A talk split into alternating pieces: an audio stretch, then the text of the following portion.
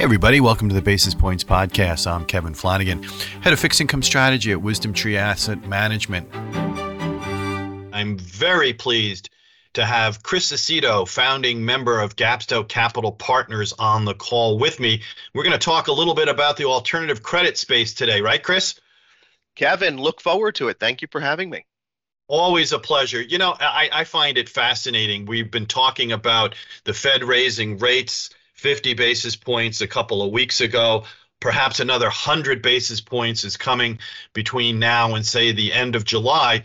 But when you still look at interest rates, when you still look at yields, you know, you're talking about a 10-year treasury yield at a little more than 2.8%, which which really, I mean, compared to 50 basis points, Chris, maybe that's a lot, but in the grand right. scheme of things, 2.8% is is certainly something that leaves a lot to be desired. And you know, I just wanted to get your thoughts when you're having conversations. Are clients still searching for yield in this environment? Absolutely, Kevin. And uh, in addition, I know you you share the sentiment as well that in addition to being underwhelmed by the absolute level of yield still in the marketplace, so many clients are feeling a little shell shocked too because they recognize um, that getting from 50 basis points to 250 basis points, um, the bond math really works against you. So, um, you know, the, it's been kind of the double whammy for investment grade oriented fixed income uh, investors. Uh, the combination of uh, yields being higher but not high enough, and along the way, uh, the, the, the losses this year that have been associated with uh, with with uh, with with duration exposure. That's it's made for a very very difficult environment to say the least. Well, you know what I wanted to really generate some excitement about is our one year anniversary of partnering partnering with you guys um, using your the Gapstow liquid alternative credit index and turning it into an ETF our Wisdom Tree Alternative Income Fund, ticker HYIN, which, by the way, please go to our website at www.wisdomtree.com for more information where that's exactly what we were doing looking at how can we garner more yield in, in a relatively yield starved environment. And i just want to i'm going to throw this number out there right? And uh, it's the sec 30 day yield for hyin is 9.6 four percent. And it's almost i feel like i should be george costanza from seinfeld and say that's it i'm out of here. Drop the mic. Yeah absolutely. So you know it's interesting when when you do reference a yield over 9% in, in, in this environment you know, people ask questions about, okay, you know, what should I be looking at here within the alternative credit space? You know, where does this 9% and, and you know, you and I were talking about, you know, dividends, the kind of what we were seeing in the underlying aspects of alternative credit. So I was hoping you could give our listeners a little bit of a feel there about what is underneath in the alternative credit space, specifically within GLACI, which you know we're seeking to track and, and perform with HYIN, and, and focus on the dividend aspect of this. Absolutely. Well, okay, Kevin, as you got it right, uh, now at our one-year anniversary, thinking back, um, you know, when when when Gapstow and, and Wisdom Tree began thinking about what that right product would be, we certainly had in mind a dividend distribution rate that would catch people's eyes, and and hopefully now the the, the, the proof is there in the SEC yield that you just referenced, but but it was designed that we hope to capture that. You know, we we thought about what would be an underlying basket of constituents that would be not just pretty good yield and dividend uh, oriented uh, investments, but but really were in the in the, the top echelon of, of distributable income. And to be specific, within the index, there are 35 constituents, and each one of them is one of three types of investment companies. They're either a business development company, a mortgage oriented REIT, or a credit centric closed end fund. All of them have in common uh, the fact that they make investments that are debt in their nature. Think of them in many ways as like specialized banks Uh, that is to say that uh, that they, they're they're in the business of lending um, to borrowers. But the other unique thing about those three type of underlying holdings is by um, by regulation, by IRS and tax law, all of these entities um, must distribute 90 plus percent of their income. And so not a lot is retained as earnings. And therefore, the distributions from these underlying holdings are quite high, which allows that the distribution yield to uh, the index and HYIN, which tracks it, to be so high as well. If it'd be helpful, Kevin, I'd be help, happy to get into some of the details around some of those underlying holdings. Yeah, I think that I think that would be helpful, Chris. Yeah, go go for it. Yeah, well, let's let's take let's take one example, which is uh, a mortgage REIT, or specifically, um, we'll look at those mortgage REITs that focus on commercial real estate lending.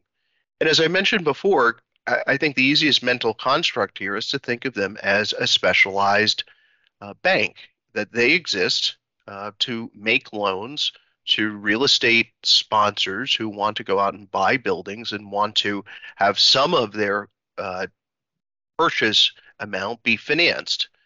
Um, and and for many of the holdings within um, the, the, the current index constituents, these are larger uh, providers of loans, uh, say 75, 100 million dollar loans to acquire, therefore fairly substantial properties. And so, uh, again, these th- this is the basis of the cash generation. Like banks, entities like mortgage REITs also then bring on some leverage to enhance their own return.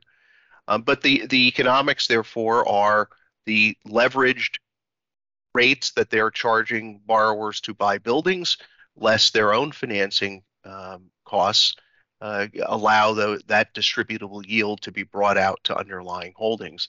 Business development companies are the same, except rather than real estate loans, they're more focused on making loans to corporations, in this case, typically smaller ones. But the difference between their own funding and uh, what they're lending at creates that that high cash generative uh, field, just like a bank.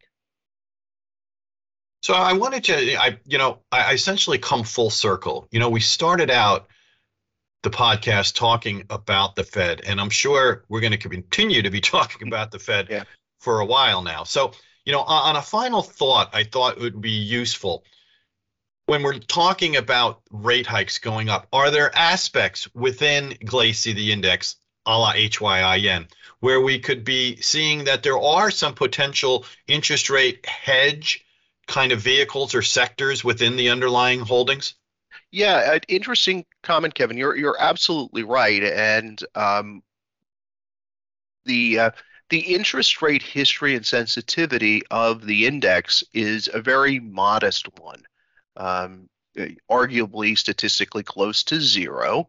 Um, and why is that? That's of course very different than if you were to invest in treasuries or a, a fixed income aggregate where that correlation with um, overall interest rates, say to the Bloomberg aggregate, is is you know 90 plus percent uh, because it's largely duration risk.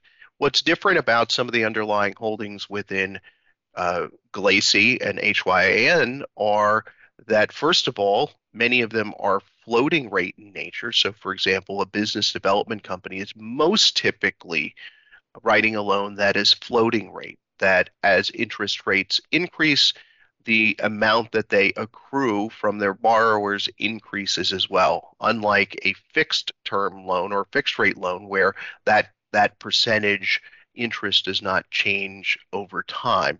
Uh, many of the commercial real estate loans within GLACI are similar. It's not true that they're all floating. Um, some of the uh, underlying holdings, particularly on the residential real estate side are fixed in their nature, um, but many of the entities that make those loans themselves hedge their balance sheet and hedge interest rate exposure. Um, in addition to that, several of the holdings also have things that, like mortgage servicing rights, which actually sometimes stand to benefit from um, rising rates as well. So added up all together, uh, Kevin, while I wouldn't say it's it's uh, uh, designed uh, to be insensitive to interest rates because there are some offsetting effects here. But in practice, practice at least historically, um, there has been a general insensitivity to interest rates. Yeah, I think that's a great point, especially the environment that we're in now. So I think we're gonna we're gonna end it there. Chris, thanks again. I appreciate and of course the partnership over the last one year. We're excited about this, and everybody, as I mentioned, please go to our website at wisdomtree.com. Take a look at HYIN. Chris, any final thoughts before we wrap it up?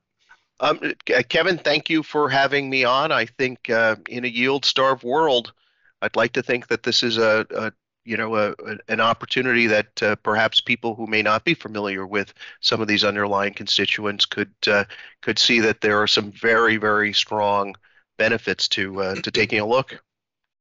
Thanks, Chris. Thanks everybody for for joining us. Everybody, be well. We'll talk to you next week. And before investing, carefully consider a fund's investment objectives, risks, charges, and expenses contained in the prospectus available at wisdomtree.com. Read it carefully. Performance is historical and does not guarantee future results. Current performance may be lower or higher than quoted. Investment returns and principal value of an investment will fluctuate so that an investor's shares, when redeemed, may be worth more or less than their original cost. For the most recent month end performance, go to wisdomtree.com. A link to standardized performance is provided in the audio description. The fund invests in alternative credit sectors through investments in underlying closed end investment companies, CEFs, including those that have elected to be regulated as business development companies, BDCs, and real estate investment trusts, REITs.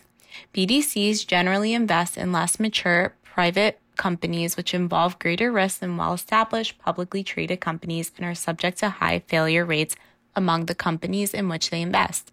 By investing in REITs, the fund is exposed to the risk of owning real estate, such as decreases in real estate value, overbuilding, increased competition, and other risks related to local or general economic conditions. Higher yielding securities or junk bonds may be less liquid and present more credit risk than investment grade bonds. The price of high yield securities tend to be more susceptible to issuer specific operating results and outlook and to real or perceived adverse economic and competitive industry conditions. Distributor Foreside Fund Services LLC.